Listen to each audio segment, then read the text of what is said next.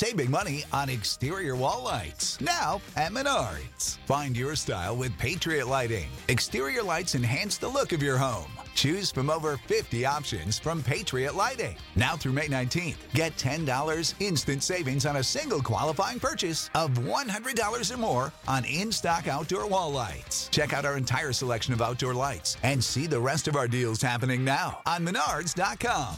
Save big. When you visit Arizona, time is measured in moments, not minutes. Like the moment you see the Grand Canyon for the first time. Visit a new state of mind. Learn more at hereyouareaz.com.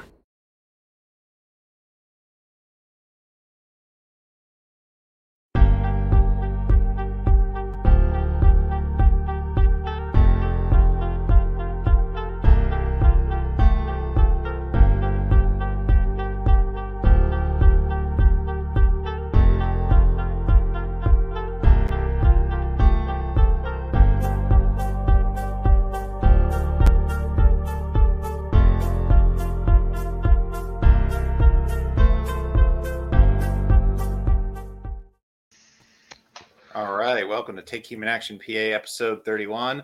I'm Calvin, I'm your host.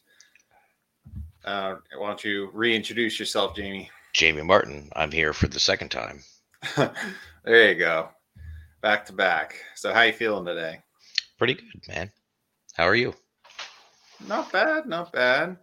Uh, excited for our guest today. This has been a long time coming. We've been trying to schedule this for about a month now. Uh, but since we are on the last episode before the convention uh, early bird registration ends for the LPPA on the 15th, which is this coming Sunday, I do have to mention definitely get yourself registered for the convention if you haven't already. It's in Reading, Pennsylvania, March 3rd through 5th. Uh, the link for uh, the convention website is in the comments below. So definitely check that out. Uh, Yeah, we have an exciting group. There's Dave Smith, Maj Toure, whatnot, and you have to make sure that you get those in now in order to, uh, you know, get the get the good prices on it. Yeah, for sure. Just going Uh, up from here. I'll be at all the events, so you'll see me there, and I'm sure uh, most of us will be at uh, the events as well up in the uh, caucus, and it'll it'll be a good time. It always is. Uh, Dave, this will be Dave's uh, third year coming out to PA, so I'm really psyched for that. And we got Shane Hazel too. Uh, we talked about his campaign a couple episodes ago.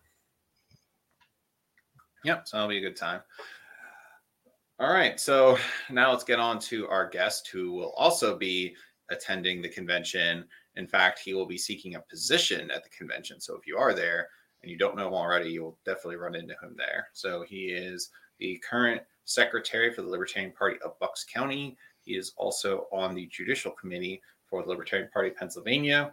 He is a uh, former now state senate candidate and he is uh, your Ron Swanson at uh, 911 Dispatch. He is Brandon Bentrim. How you doing, Brandon? Hey there, fellas. Good to see you. Thank you for having me today. Yeah, good to see you. Uh, so, since this is your first appearance on the show, why don't you tell us a little bit about yourself, how you got into libertarian ideas, and what made you come out to the Bucks meeting for the first time? Sure. Yeah. Well, you know, libertarian thought and uh, principles have been something that has caught my eye for a very, very long time. You know, I come from a family of mixed politics, um, but you know that primarily, like most families, means Democrats and Republicans, and ends about there. Um, but I was lucky to be able to make some friendships with people who were a little bit outside of the, you know, duopoly kind of spectrum. And so ran into some people who challenged me a little bit with some libertarian thought. And the more that I challenged my, you know, pre-existing notions, I really kind of fell in love with it. There's a lot of beauty there you know, I would say probably my earliest exposure that really kind of had a hook in me was reading Ayn Rand, which uh, I know sometimes can be a little bit controversial and you know sometimes can seem a little bit silly to people who are really far into libertarianism. But you know, from there, it was a good jumping off point where I've got a lot of admiration for the other thoughts and leaders in the movement, both past and present. And here I am.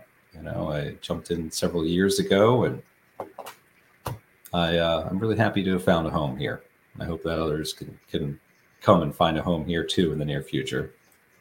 Well, so what made you aware of the existence of the party or the existence of the party in Bucks County? What made you interested in coming out there? Well, so I kind of became more aware of libertarianism as as a party and as a movement and as an idea through a couple of things. Number one would be my work and my volunteerism with different Second Amendment groups. Um, I'm very proud to be a, a gun owner, and I lawfully own many firearms. Sometimes my friends will ask me how many I have, and I'll fire back, Well, how many pairs of high heels does uh, your wife have? you know, trying to come up with an actual number on that can be a little bit tricky at times. but um, but yeah, so that kind of um, that kind of helps to to give me some exposure and where I got a real taste of it, uh, especially a lot of you know really like far you know into the movement, you know, Second Amendment advocacy groups and um, blogs online at the time before there was like a whole lot of things like streaming, YouTube, etc. Podcasts weren't really on the scene yet, and it sparked enough interest that I kind of started looking at there. And then more recently, you know, within the last like five years, when podcasting really came onto the scene and then lockdowns were starting to happen, I was uh, really interested in a couple of different libertarian podcasts. Um, there was uh, Lions of Liberty, I was very interested in, Tom Woods eventually found Dave Smith and Robbie the Fire Bernstein on Part of the Problem. Really big fan of them. And uh, also a big fan of debate. I love arguing. Love, love, love arguing. Um, I think it's the best way to be able to hone and challenge your thoughts and your beliefs. And if you don't challenge them, they're not very firmly held. And so Gene Epstein, who runs the uh, Soho Forum, I really, really admire him. I haven't been to a single one in person yet. And oh, you need to. I desperately want to. I, I, admire the man so darn much, but I've listened to to as many of them I can, as I can track down online, and that uh, that very much is, is something that I'm, you know, into. And so that's really kind of what got me to finally jump and say, hey, um, I should be a part of that instead of just, you know, admiring it from afar. So here I am now, jumped in with both feet and happy to be involved both on the uh, county level here in Bucks County on the executive committee and on the state level with the judicial committee and trying to also help within the Mises caucus. Yeah. Cool. Yeah. I, got a massive influx almost all at once. It was it was crazy how it worked out. mm-hmm. Yeah, we're glad to have you. Yeah. Well, happy for you to I hope somebody is. All right, sorry, um, go ahead, Jamie. So, so one of the things that I, I definitely really wanted to get into tonight was um uh you had just recently gone through a Senate campaign race inside of Pennsylvania, and I know it was a little bit of a contentious thing, and I'd like you to walk us through exactly how that went. Yeah, um, if you haven't run for public office, I recommend you think about it because it was quite the experience. And and we're fortunate here in the libertarian party particular here in lp bucks county that we have a lot of really high quality individuals and we're growing. We're seeing so much growth which which makes my heart just really really happy um, but we still are looking for more of those quality people to be able to put into positions where they can run for public office. And there's so much value in that because it helps to get out our message, helps to go meet people, it helps to increase our reach, it helps to um, you know just just really solidify and mobilize our volunteers and, and help us to really uh, lean on each other. And, and and for me personally i was able to learn things about myself Um, now, if the question is, was it fun? Sometimes, yes, but there was also some really rough stuff. Um, and I can understand how some people would not want to go through what I went through. Um, in particular, the Bucks County GOP was really happy to use some dirty tactics to target myself and my family and make it really personal. And um, and that was that was difficult. That was that was the less fun part of it. Would you be comfortable with uh, maybe expanding upon exactly what they did um, Yeah. to try to halt your campaign there? Pretty crazy Sure. story there. yeah, well, so at the time, it also um, bears mentioning that they were coming pretty hard against several of our candidates in the county. And they were happy to use whatever tactics they thought were most effective to go after the different individuals, whether that means dragging them through court if they think that they can just throw a bunch of money at the problem and make the uh, candidate go away, or whether that means, like in my case, where they're sending people to my home. And so I had the unpleasant experience of having a uh, couple of very unwelcome visits by a uh, private investigator that was hired on behalf of of unknown people that that he wouldn't say exactly who he was working for, but Hmm. but was able to say, oh, well, yeah, you know, I come from the GOP, and uh, you know, concerned concerned members of the GOP, I believe, is is the way that he kind of phrased it. And yeah, they showed up and were stalking my house. Um, they came and they kind of scared my kids. Um, you know, that was very not cool.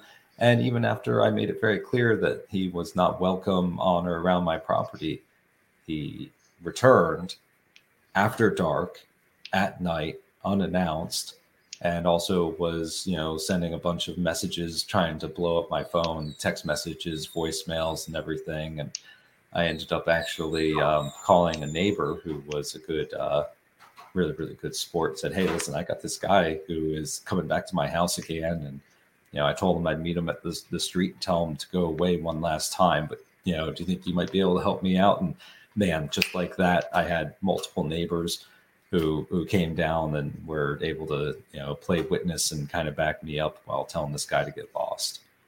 You know, and that's and that's only part of it. You know, the, then on top of that, there was shenanigans on election day. There were stuff online. There were attack ads. I I, I was so proud. I, I merited my first personal attack ad where they had my name and and I think actually a very flattering picture of me that they ripped off online. And it said Brandon Bentrim is a fake conservative. To which I answered, Where's where am I advertising that I'm a conservative? Mhm. Yeah, So, I um, knew it. I knew it all along. so so so where where what angle do you think that these a lot of these attacks were coming from do you think that the um i, I don't know you you uh threatened the republican party did you threaten the democratic party what was what do you think was playing out there Yeah, well, I mean, I can't speak to what the billable hours are for hiring private security firms to go and harass individuals and their families over multiple days, nights. I don't know exactly how how long he was stalking my house on the street or or anything like that. But you know, if you're expending those resources towards somebody, I'm sure that it does add up over time. If you're mm. creating attack ads and media and and directing people to go and attack them. Uh, it's certainly not because it's somebody that you don't see as a threat. And if they did see me as a threat, I think that it's it's very interesting that you know, as is my experience with a lot of Democrats, you need a somebody who's deeply entrenched in the the Democrat Party. And they'll tell you that anytime a libertarian is running, they only take away votes from Democrats. And then if you talk to somebody that's in the Republican Party, you find out that they think, well, that libertarians only go take away votes from Republicans. Whereas my experience was I, I, I feel like I earned every vote that I got. Mhm. And one of the really touching experiences I had on election day multiple times was having individuals who were registered libertarians. And I was standing by the door and I was greeting thousands of people that day. I would start off and say, Hey, my name is Brandon Bentrim, and I'm running for Pennsylvania State Senate. And don't worry, I'm not a Democrat and I'm not a Republican. I'm a libertarian candidate. And I hope that I can talk to you and ask for your vote today. And a lot of times I'd get kind of like a, you know, you know, some people would just say, you know, no, thank you, and we're polite and would walk along. You know, there were a couple people who probably were just having a bad day and maybe gave a little bit of a less polite response moving along. Lots of people that would say, oh, well, you know, tell me a little bit about this or that. And the responses that I alluded to that really made me happy was people who their eyes would get real big and they'd light up and they'd say, I'm a libertarian.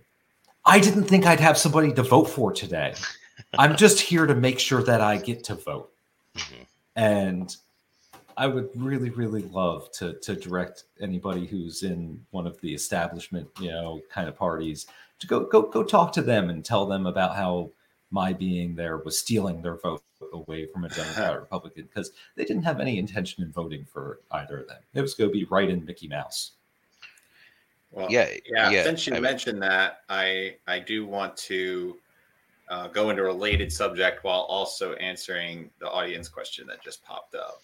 So, uh, this is our illustrious chair, uh, Rob Coburn.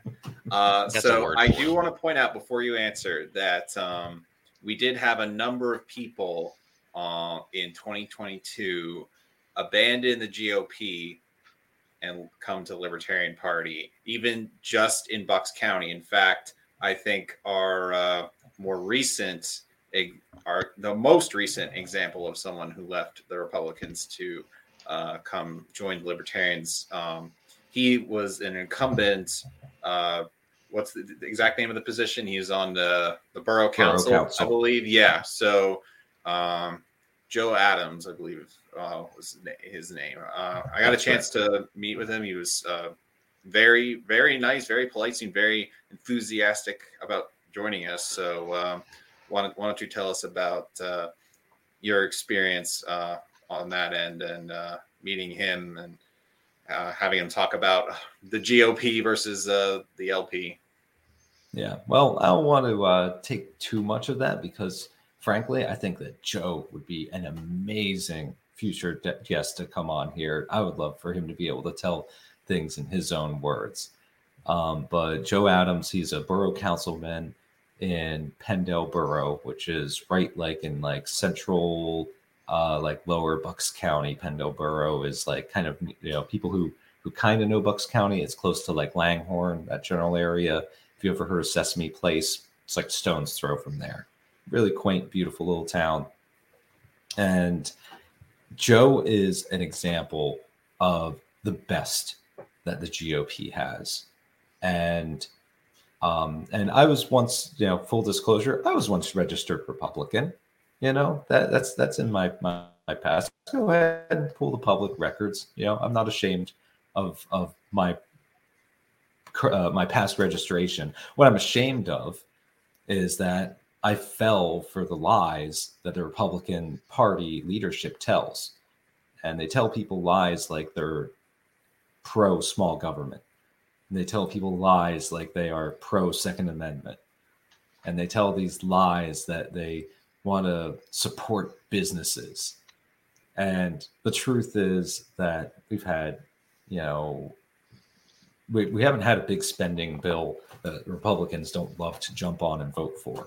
You know, especially when it's right up against a uh, you know one of those dreaded government lockdowns uh, or shutdowns, or, or I'm sorry, I misspoke. Not lockdowns, government shutdowns. You know, oh heaven forbid that the government could shut down, and you know it doesn't really shut down now, does it?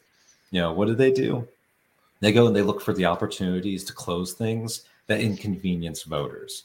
So we've got, I don't know how many hundreds of millions of acres of public parks.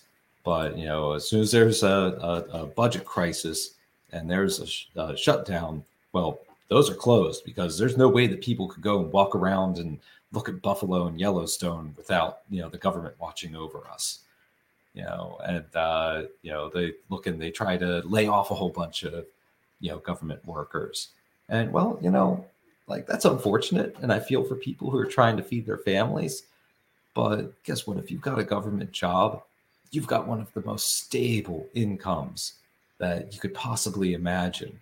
And a lot of those people are very happy to, you know, execute their duties when it comes to government signing bills or enforcing legislation or, reg- or uh, regulations that shut down or close down family businesses.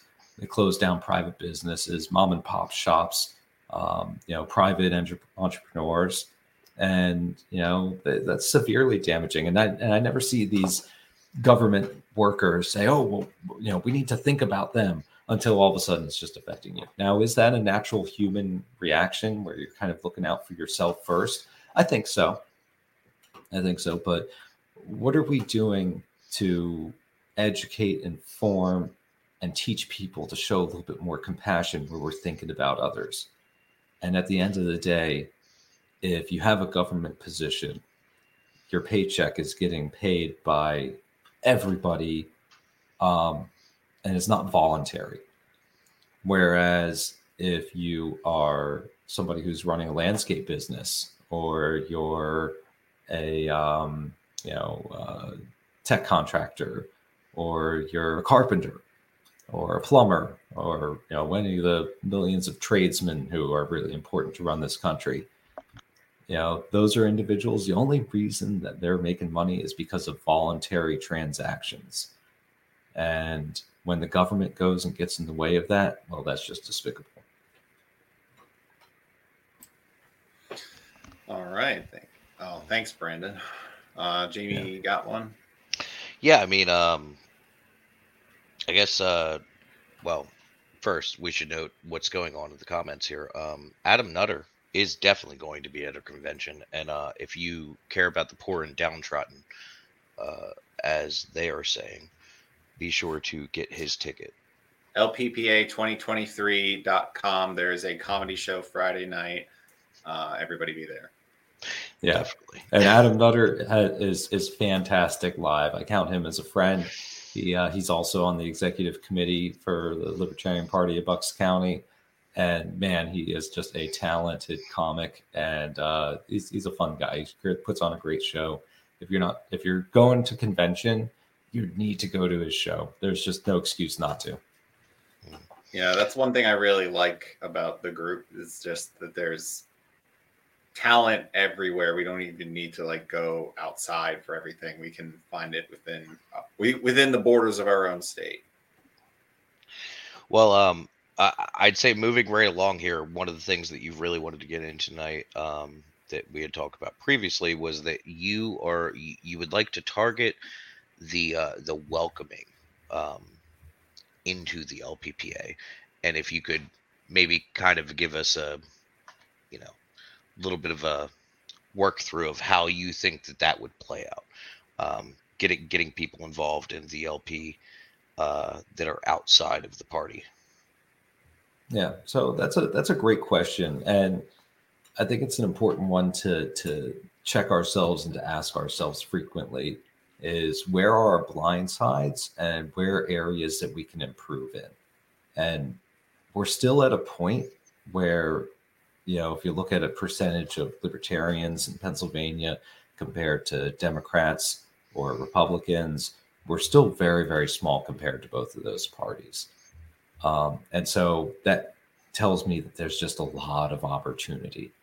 Now, the question is, how do we start reaching those people? How do we appeal to some of those um, demographics where we might be a little bit weaker? Because I think that there's just a beautiful message here of voluntarism, um, of you know independence, of being able to to get the government out of your business and out of your decision making and out of your way that you want to run your family.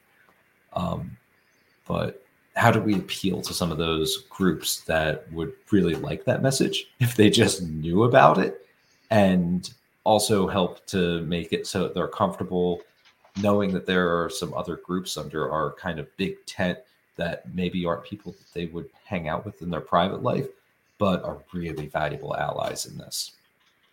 So, um, you know, I you alluded a little bit earlier that like the attack ad against me in the um, you know in my campaign was that like I was a fake conservative. You know, I mean, I'll freely admit that in my personal life, I'm probably not somebody that people would think of as a typical or stereotypical libertarian. You know, what do you what do you guys think are probably some of the biggest things that people think of with like stereotypical? Well, you're, you're not a pot smoking hippie that happens to like low taxes.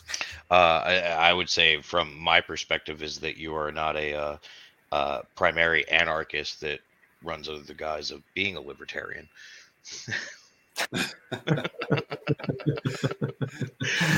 well, we can we can touch on that that that too. You just But- want it to be legal to do all the vices in the world because you do them yourself and you want it to be justified. yeah, You don't want anyone to stop you. Yeah. So you know, I mean, if we're talking about like uncommon demographics, you know, I uh, you know, I'm I'm a religious individual, and I, I faithfully attend church, um, you know, at least bi-weekly. But I, I have a strange, unconventional work schedule that makes it difficult for me to say truthfully that I'm there every single week. Um, you know, but guess what? People still dial 911 on Sundays. So I have to work a number of those. Um, that being said, you know, as part of my religious beliefs and my personal beliefs, I don't smoke tobacco. I definitely don't smoke marijuana, nor have I ever. And I don't have any desire to. You know, any uh I haven't had a single drug that hasn't been prescribed by my doctor, and even those I look at with a lot of scrutiny. And I don't even drink alcohol. Um, you know, I don't drink coffee. you know, if we're talking vices, um, you know, everybody who's watching this, you know, ask yourself, really reflect within. How much money are you spending at Starbucks on a weekly basis?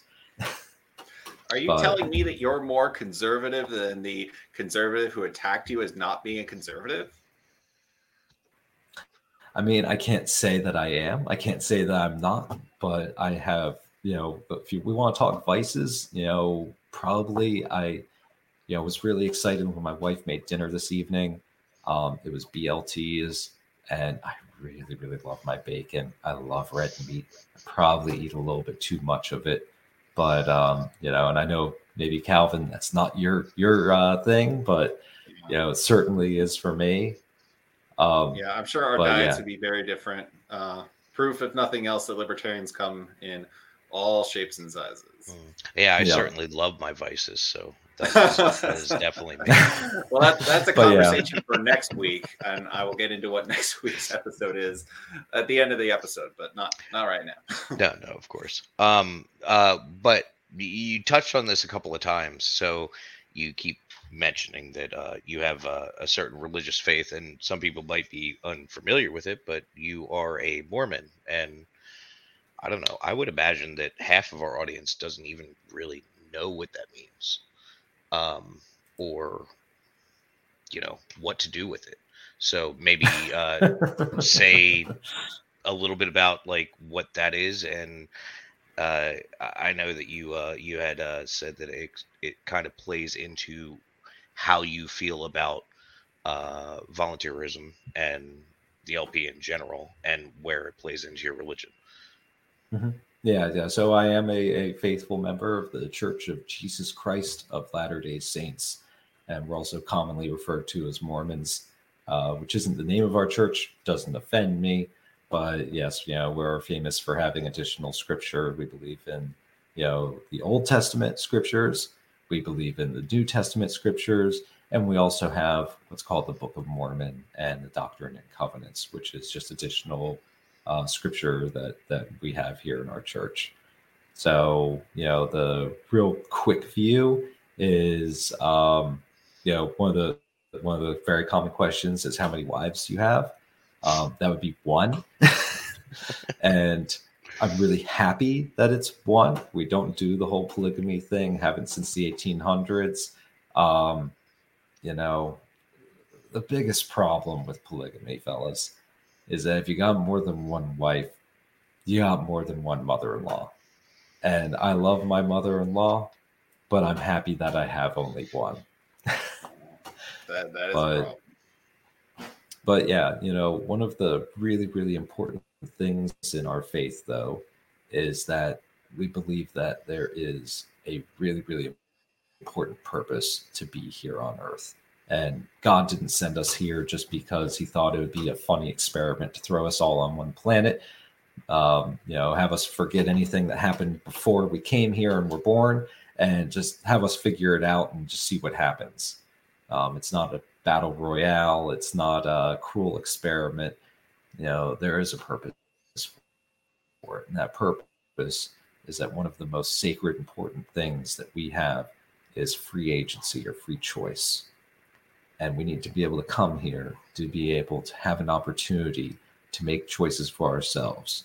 And some of us are going to make really great choices, um, you know, and they're going to find opportunities to help and to serve others and to serve like Jesus Christ did when he was here on earth. And other people are not going to make such great choices, and they're going to find themselves, um, you know, draining their family or their friends or alienating them. And you know that's uh, sometimes a real challenge, but is so important and critical that we all have that opportunity to make those choices because you can't take that away from somebody. So, you know, we're really kind of here to be tested a little bit. And if you have government stepping in, you have government saying you cannot make this choice, or you have to make another choice, well, well, that's really kind of interfering with people's ability to have free agency, isn't it? Yeah. Well, So uh, that's since um the subject has come up, um, I'm curious. I'm I'm assuming you know something about this. The actual history of the Mormons, particularly when it comes to the early days and their relationship with the government. So the history there is very fascinating. So, it, how much how much do you know about that? Well, so the the the Mormons have the distinction of uh, you know having been you know prosecuted by the government, and at one point in time there was a Mormon war, and we didn't lose. so, being part of a faith that went to war against the well, really more the United States government went to war against us um, that we managed to tough it out. That, that's a source of pride for me. Yeah, they formed their own nation state, did they not? That is correct. Yeah, you know, really. Um, so the at the time in the early 1800s, um, there was a lot of um, a lot of conversions and baptisms and, and movement where people were join, joining the Church of Jesus Christ of Latter Day Saints. And a lot of that actually happened here in Pennsylvania. Um, and at the time, a lot of the Pennsylvanians really didn't like it. And so a lot of the saints moved, you know, westward. And at the time, westward wasn't like Arizona, California yet. This was still really early in United States history. And so they actually found themselves in places like, um, you know, Illinois and then Missouri. And things got to a head where, you know, the saints were kind of gathering and, and you know, really concentrated. And the governor of Missouri actually issued an extermination order for the Mormons. And that actually did not get rescinded until I want to say like the 1970s or something like that, What? like some absurdly late date. Yes. That's Yeah. much worse than Um, those I think laws you hear probably about, like women can't live together in Pennsylvania because it's like a brothel law or something. That's like that's like a much bigger oversight than that. Yeah. Oh, Yeah. So there was a lot of lot of religious persecution, and eventually the saints all kind of packed up and moved out west and settled. This is the story of the one. As a maintenance engineer, he hears things differently. To the untrained ear, everything on his shop floor might sound fine, but he can hear gears grinding or a belt slipping. So he steps in to fix the problem at hand before it gets out of hand. And he knows Grainger's got the right product he needs to get the job done, which is music to his ears. Call, clickgranger.com, or just stop by. Grainger, for the ones who get it done. When you need mealtime inspiration, it's worth shopping Kroger, where you'll find over 30,000 mouthwatering choices that excite your inner foodie. And no matter what tasty choice you make, you'll enjoy our everyday low prices, plus extra ways to save, like digital coupons worth over $600 each week. You can also save up to $1 off per gallon at the pump with fuel points. More savings and more inspiring flavors make shopping Kroger worth it every time. Kroger, fresh for everyone. Fuel restrictions apply. Uh, near the Great Salt Lake, and eventually, you know, created what is now today the state of Utah. And so Yeah. it really was a, a uh, an interesting kind of little chapter in American history where they really didn't want the Mormons. The Mormons left. They made their own nation state, and then eventually, as the United States had westward expansion, eventually they said, well, you know, maybe we'll think about it just because they happen to be there. And it would be really hard to get them out of there because, you know, if you're somebody who likes guns, um, we're responsible for John Moses Browning. So you're welcome. and, um, you know, yeah, we, uh, we, we kind of got a reputation on that one. And so, you know, I'm a convert to the faith, but I'm very proud of that chapter in my faith's history to have been able to stick it out through extreme adversity. Yeah. So uh, a couple other things about that story that I've read up on my own. That's the first was when they gathered in, uh, I believe it was Nauvoo, Illinois. Um, yep, Nauvoo. Yep. when yeah when they left they eventually made their way over to salt lake city on much of the same route and at the same time as there was mass migration on the oregon trail in like the mid 1840s through like the 1850s and unlike with the other pioneers that were not mormons and are going to like oregon and california a lot of times what they did is some of the you know, relatively speaking, wealthier pilgrims would take their wagon trains like everybody else, but some of the uh, other pilgrims who had nothing would just use self pulled hand carts and they would be funded by Mormons across the country. They would basically gather money and give it to pilgrims leaving from like the Mississippi River just so they could get their stuff together and move over there. So they formed like a basically a private charity in a way that didn't really exist for any of the other groups of settlers traveling around the same time. Yep. Yeah, no, that's correct. And and that spirit of of uh, you know pioneer individuals who are willing to go and and some of these you know when you say some of these people were impoverished, um, they weren't. They it's important I think to recognize they weren't impoverished by our standards today. You know, these weren't individuals who like you know only had like a couple of pairs of shoes and and you know uh you know like had a had a hard time sometimes you know funding their netflix account.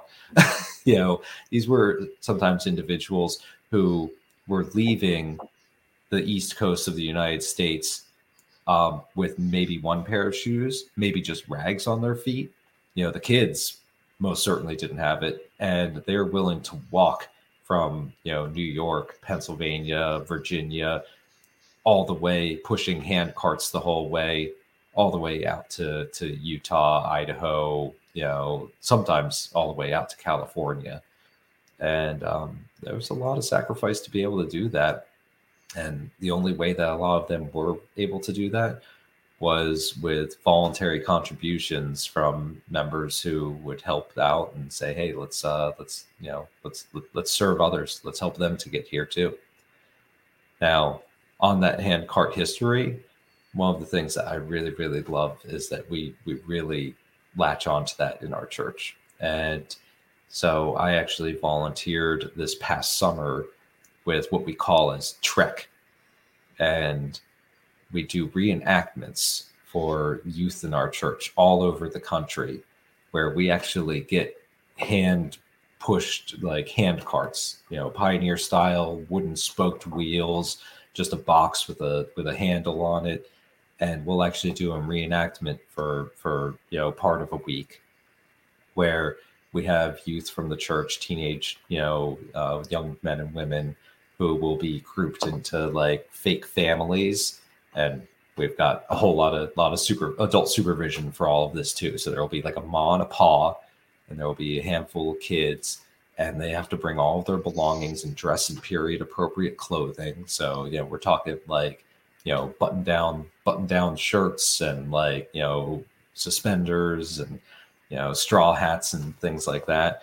And we'll go and we'll find a location where we can push a handcart company for miles throughout the day where they're carrying all their belongings carrying a cast iron stove they're carrying food they're carrying water they're carrying their clothes they're carrying um, a, you know uh, uh, like a like a basically like a big um, my brain's failing me here you know not like a tent but like a almost like a like a drop cloth kind of style tarp and rope so they can set up, you know, with some sticks like a tent to be able to sleep on at the end of the day.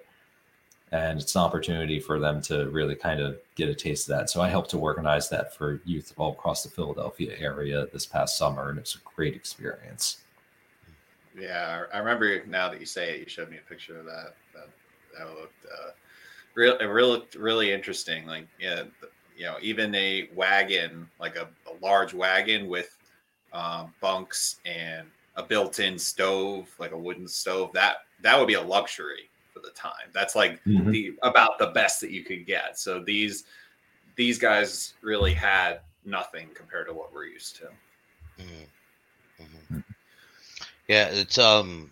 I mean, you you kind of started to get into it a little bit there, um, but it's something that you uh, seem to pursue in your life is uh, the the volunteerism, like going in and um, participating in your community in every way that you can, and like uh, you you said that uh, to me personally, uh, that it was like a large part of your faith um, that kind of drives you to this and uh, I wonder if you could let us in on a little bit of uh, what you've done.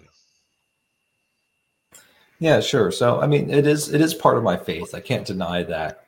Um, you know, like if you even look at the state of Utah, it's called the Beehive State. Yeah, oh, and there's a whole lot, lot of, you know, uh, if you look around, there's a lot of like beehives and the symbolism in there because everybody wants to be kind of a busy worker bee. Um, but you know, I did not join the Church of Jesus Christ of Latter Day Saints until I was 18 years old well before that i was involved with different volunteer groups just because i was raised by parents who who taught me that you know it was just always good to go and help others and to help out and to pitch in and, and things like that. So i remember when i was still in you know middle and high school i joined an environmental group and really enjoyed going uh, it was called sea green. And we would go and we would just do like trash pickups. And sometimes we do it along the side of roadways but my favorite ones were when we would get a bunch of canoes together and we would either go down local creeks or uh, or little estuaries or lakes or something like that.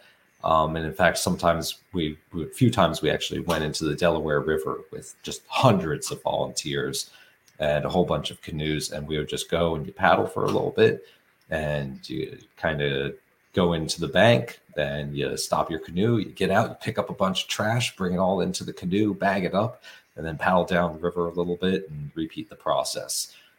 And you know, it uh I mean, maybe some people really wouldn't enjoy that, but I've always enjoyed that and I like being able to look back and say, "Hey, look, there's an area that I made it just a little bit better." You know, those uh those candy wrappers, they didn't belong there the uh, the straws didn't belong there the you know the bottles the cans you know whatever fish hooks and lines you know why not just leave the, pla- the place a little bit better than the way we found it? You know but in addition to that i also was uh, served as a volunteer firefighter for you know better part of a decade. Um, i was really proud of that you know and the only reason why i stopped is just because when my wife and i were starting our family I looked around and I saw a whole bunch of other individuals I looked up to in the fire company, and a lot of them would complain about how little they got to see of their kids because it was completely volunteer. And the majority of the fire service here in Pennsylvania is volunteer. You know, a lot of people think is. like, you know, it it uh you know it's just paid for by the local government. Well, you know, that's true if you're in Philadelphia, Pittsburgh, uh maybe Harrisburg. Some of the more well populated areas, yes. Mhm. yeah, you know, and here in Bucks County, we have some fire companies which are like a mix where they'll have like some paid guys and then they'll have a bunch of volunteers. So they'll have like daytime coverage, for example. But still, the vast majority of fire companies in Pennsylvania are all volunteer. And so, the only reason I kind of got out of it was because I wanted to be able to be there for my kids while they were young. And Yeah. I've got three wonderful daughters, and I've really been enjoying being a dad, and still toy with the idea of getting back into the uh, the fire company. But you know, beyond that, I volunteer my time with you know scouting programs. I've been with Boy Scouts, with the Cub Scouts, um, church youth programs, and obviously volunteer a whole bunch of my time with the Libertarian Party. Oh, and also Second Amendment organizations, which I mentioned earlier. Um, so uh, one question that I kind of formulated here while we were talking is uh, what what drove you to want to run for the judicial committee? Um, how did you end up there, of all places? Because it seems to be one of the most hated places for a position. well, you know, uh, through my experiences in uh, you know the, the the LPPA JC in the past year, and with uh, you know serving on the XCOM and Bucks, you know, I I can say with a pretty small uh, population, you know, there certainly have been some uh, resignations and vacancies and hesitancies for wanting to even be there to begin with. Um, but I mean, I guess I guess what drew me to the JC is I believe myself to be a man of principle, and I I work really really hard to live up to the expectations that I have for myself, and and become the example that I want my daughters to look up to. And I think it's important that we have individuals in judicial committees to be able to be a safeguard against um, you know individuals who might be in leadership positions that might be doing things that are not exactly within the scope of their positions or maybe outside of the bylaws that we've decided on as a group and just have somebody who can be very very um, neutral in looking at that thing and calling the balls and strikes you know? And and and by the way sometimes those individuals might be might be trying to do something that in their mind they think is right.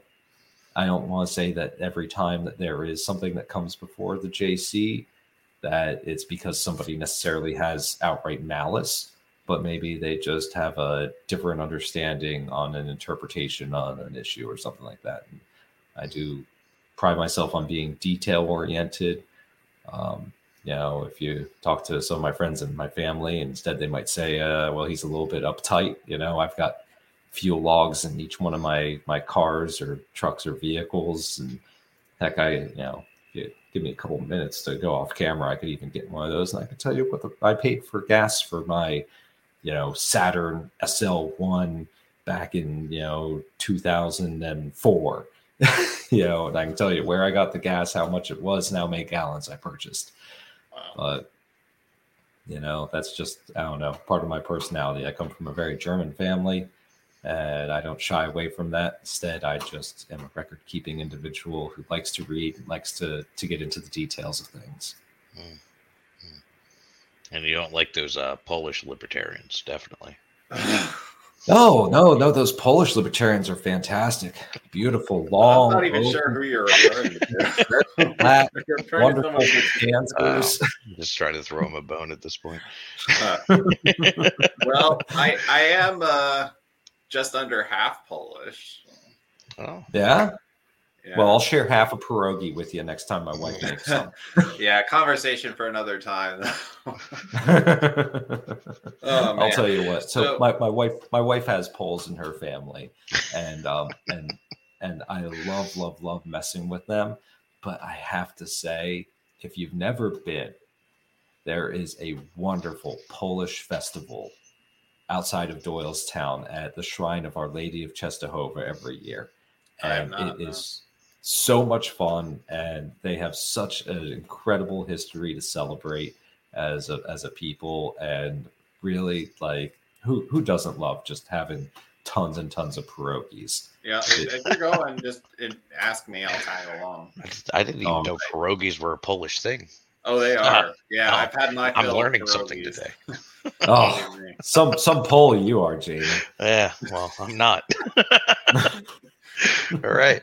Well, There you go. Yeah, I have some interesting stories uh, with my ancestors too. A conversation for another time. uh, so, uh, let me ask you this. So, um, early on, um, like with a pat, like uh, within the past uh, two or so years, let's say, um, but you you could say that we in um, the party and the caucus in particular had like a very specific goal. Like the messaging of the party needs to change. We haven't been going in the right direction. We haven't been making progress. So we're going to, you know, come in in large numbers and, you know, inswell the party, bring more people in, change the direction of our messaging, and change the party for the better. And as of May of last year, we've done that. We we now have at both at the state level in Pennsylvania, even the county level slightly before that, and now the national level, we've completely changed the trajectory of the party. Where now we have better messaging and more than we've ever done, where previously we had basically none.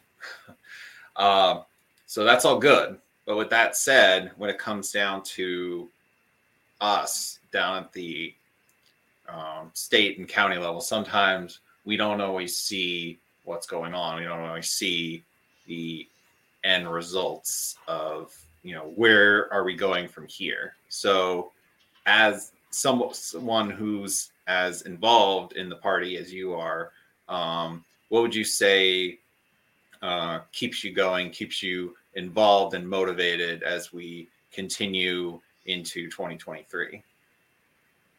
Well, yeah. So I mean, we're the the Mises Caucus is the dog, and we finally caught the ball. Now, what do we do with it? And like you said, cleaning up messaging and be able to get more effective and uh, you know actual libertarian messaging out there was an important goal. And I think that by and large, we've we've done pretty well with that, and I'm proud of of a lot of that. Now, it's not that that hasn't come with some controversy. Um, you know, there's some states that maybe uh, you know push things like really close to the edge with you know controversy, and and sometimes they you know ruffle up some feathers. And I think that's okay. I think that I think that we need to have some of that, and that's an important function, even if the content of what they're saying might not necessarily be something that I would have said myself. But and we and I think that maybe I kind of failed to to fully answer this earlier. We need to be looking at opportunities to appeal to wider groups and demographics.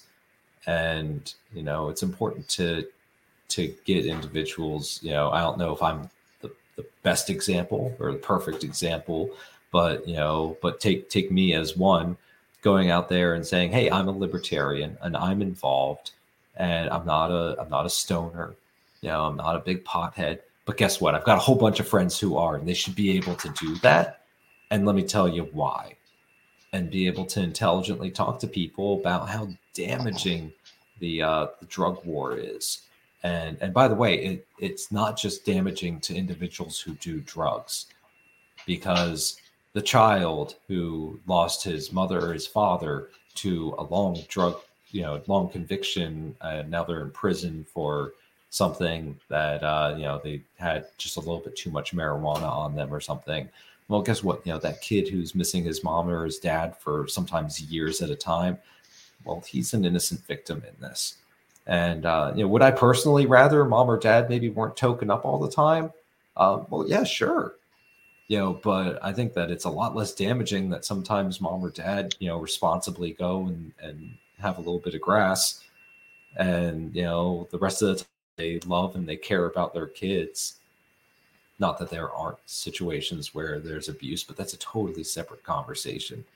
You know, I've known plenty of individuals who use substances very casually and very, you know, uh, I would say as responsibly as one can. And I have no problem with that. Doesn't automatically make you a bad parent, doesn't make you automatically a bad person, doesn't make you automatically a bad employee or a bad member of society. And to throw those people into prison for what are generally nonviolent crimes um, is really just a terrible mistake. And it's big or bigger of a mistake than when we tried the whole prohibition on alcohol thing. Now, I'm not somebody who drinks alcohol. And by the way, there are plenty of people who do drink alcohol and they're not breaking any laws by doing that. And they'll spend all day, every day completely blasted and you know do real damage to their kids and now sometimes that's a little bit of a different conversation but the truth of the matter is that legality and morality are two completely separate things and just because something is illegal like jaywalking for instance there's nothing immoral about crossing an empty street when nobody's around and say you have mobility issues and you're just trying to get back to your home but it's illegal. And there's nothing illegal about getting totally drunk, sitting at home and ignoring your kids. But I would say that that is immoral. And people need to draw a distinction and stop using the government to try to force morals or try to, to pick and choose what is and is not okay. And so I just want to go and try to reach those individuals who maybe don't fully understand that or maybe haven't been challenged to think about that and say, hey, here's an area where we can get behind a lot of things that you do care about. Because how would you like to keep more money in your own wallet? How would you like the money in your wallet to be worth more and stop having the value inflate away? You know, maybe don't lead off with end the Fed, but that's something I definitely am interested in. But it's an education barrier where we need to be able to reach people and say, hey, you know what's really crazy? I just had to take out a second mortgage to be able to get some more eggs for my kid, refrigerator, feed my kids. you know, yeah, and a lot of people are really angry about that, and they don't fully understand the why behind this, why this is happening, and that's why libertarian theory and uh, you know Austrian economics are just so beautiful once you're able to teach and educate people about them. Um, you know, and, and uh, I'm seeing the comment you just pulled up, and, and yeah, he, he absolutely agrees. right. Yeah, yeah, no. Uh, all, all, I have to say to that, as as a uh, faithful member, is Amen. You know, if you're trying to legislate morality, it's just not going to work. You know, look at look at all the morality that's being legislated and enforced over in Iran right now, and you yeah. have people that are being hanged and and killed for you know running afoul of of religious police you know that's a, another extreme end of things and that's also immoral mm-hmm. yeah and to circle back to uh, the question from the beginning uh, i think this is a this is a uh, good comment that sums it up basically so uh, we're looking to get mises caucus energy uh, back into the party by getting involved in the committees and campaigns uh, Brandon is not running this year, unfortunately, but um, campaigns like Brandon's will definitely need help, including in Bucks County and the rest of the counties in the state. Yeah, so the best thing that you can do uh, if you're not already in the caucus is sign up at takehumanaction.com. And if you are already in the caucus, or uh, if you don't uh, intend to sign up as a member of the caucus, but you're going to, but you want to work on a campaign or run as a candidate yourself, sign up at runaslibertarian.com. So that's what yeah, I would that, recommend. Yeah, and I might I might challenge you if you're if you're somebody who's watching this and you're interested in freedom or liberty or liberty issues or the Libertarian Party, you haven't joined up yet. You know, now is just the absolute best time to do it. Um, you know, it's kind of like that old, you know, adage about like, you know, trees. You know, the best time to to to plant a tree was 20 years ago. The second best time is today. You know, I feel the same way about getting involved and to to try to be able to help to move the the metric a little bit more towards individual liberty. You know, there's a whole bunch of really great uh, you know things that are out on the internet, you know, with meme culture and everything. And I really enjoy the one with, you know, like the way that people look at libertarians and it's a guy who's like holding a bunch of machine guns over, you know, a bunch of like, you know, marijuana plants or something like that you know, and actual libertarians, and it's a guy who's before council and says, I don't understand why the government can tell me what color I can and cannot paint my garden shed. You know, let's let's help to to show some compassion and help people so that they can just live their lives and be left alone. If you like being left alone, let's let's help others to be able to have that privilege also. Yeah, ben, Brandon Bentrim, uh, support legalized cocaine.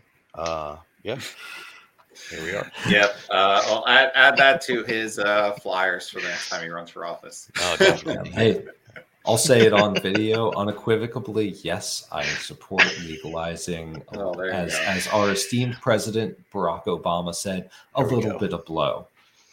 Yeah. Well, one other campaign uh, issue I want to highlight since it is important: Jury nullification. We talked about it in the last episode, um, so we don't need to go into too much detail on it again. But um, it is very important.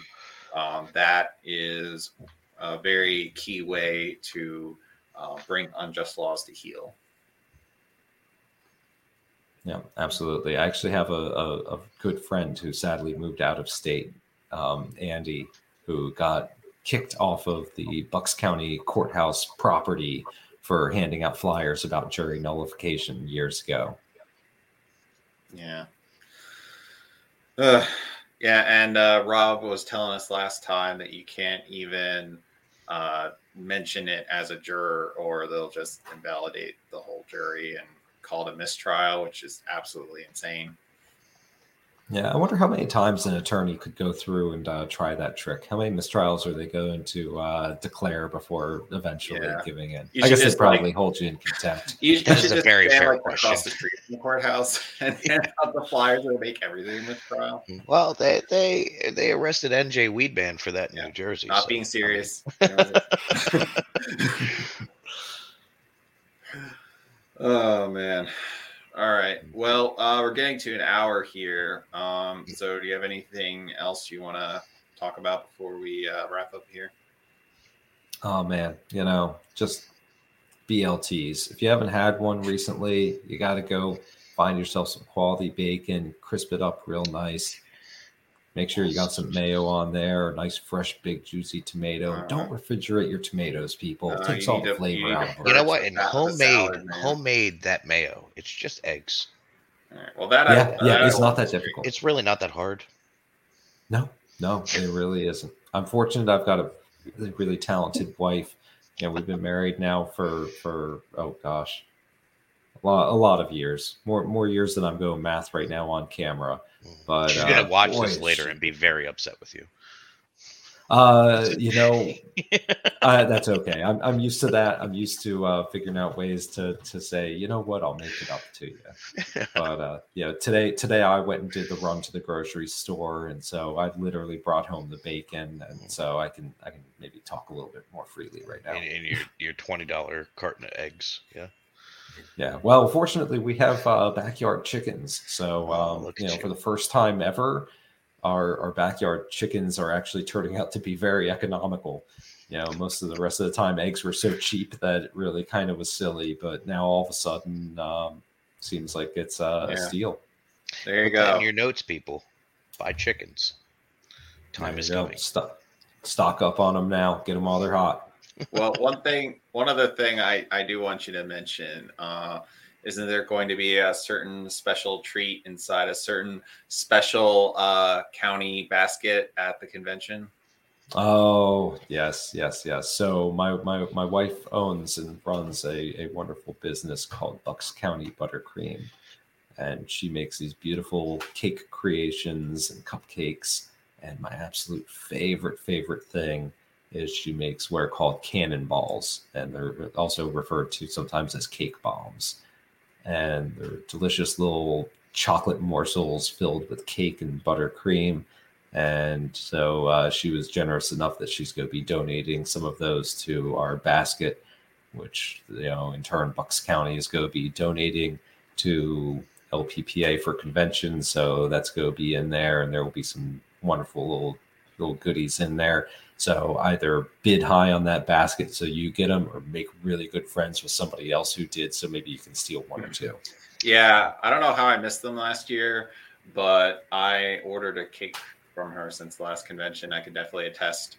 Uh, best baked goods around. So definitely has Bucks County Buttercream definitely has my endorsement, and I'll even say you should definitely buy an ad in the program for the convention because you'll get a lot more business. Yeah, yeah, you know that's uh, it's not, not a terrible idea for sure. You know, but I mean, like how how how awful would we be of uh, you know Austrian capitalist libertarians if we're not plugging good capitalist businesses when we have every opportunity to because it's just a beautiful thing when people go and they provide value to society and they're able to make money through voluntary exchanges and doing so Yep, that's exactly it. Uh, so, how can people follow what you're doing, Brandon?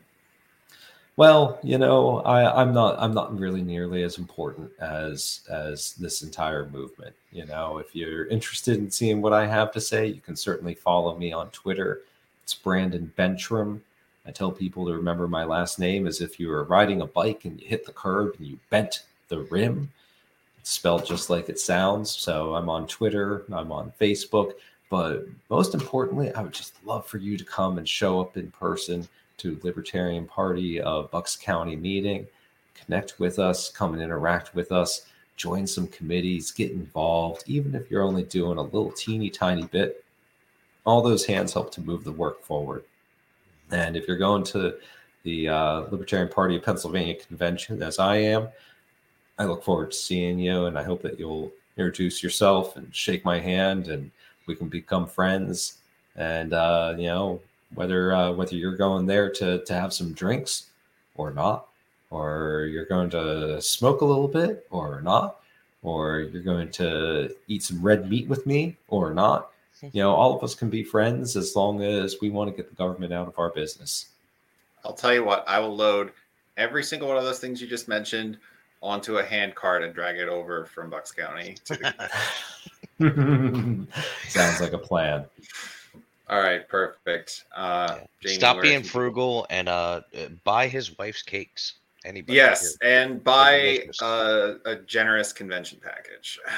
one hundred Yeah. percent. So should we should we end this like a uh, like a malice episode?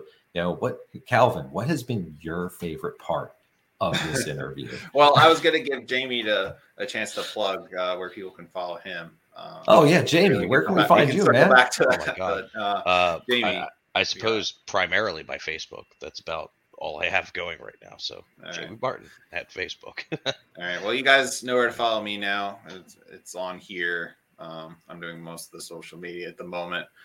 Um, so, Brandon, what was your favorite part of this episode? My favorite part of this episode is just looking at the beautiful people that I'm here with and just knowing that this is a movement that is growing and it's becoming more and more of a threat. And you can tell the impact that we're making by how hard the you know establishment uh, members of the GOP and the DNC are coming at us. And believe me when I say that the more success we have, the nastier it's going to be. The more the gloves are going to come off from those people, and the more attention they're going to focus on us. And we're going to just look at that with big old smiles on our face because it means that we are growing and we are winning and we are gaining more and more influence from people who just want to live their lives and be left alone. Well, you are welcome. And don't forget to take human action. Bye. This is the story of the one. As head of maintenance at a concert hall, he knows the show must always go on. That's why he works behind the scenes, ensuring every light is working, the HVAC is humming, and his facility shines. With Grainger's supplies and solutions for every challenge he faces, plus 24 7 customer support, his venue never misses a beat. Call quickgranger.com or just stop by. Grainger, for the ones who get it done. When you need mealtime inspiration, it's worth shopping Kroger, where you'll find over 30,000 mouthwatering choices that excite your inner foodie. And no matter what tasty choice you make, you'll enjoy our everyday low prices, plus extra ways to save, like digital coupons worth over $600 each week. You can also save up to $1 off per gallon at the pump with fuel points. More savings and more inspiring flavors make shopping Kroger worth it every time. Kroger, fresh for everyone. Fuel restrictions apply.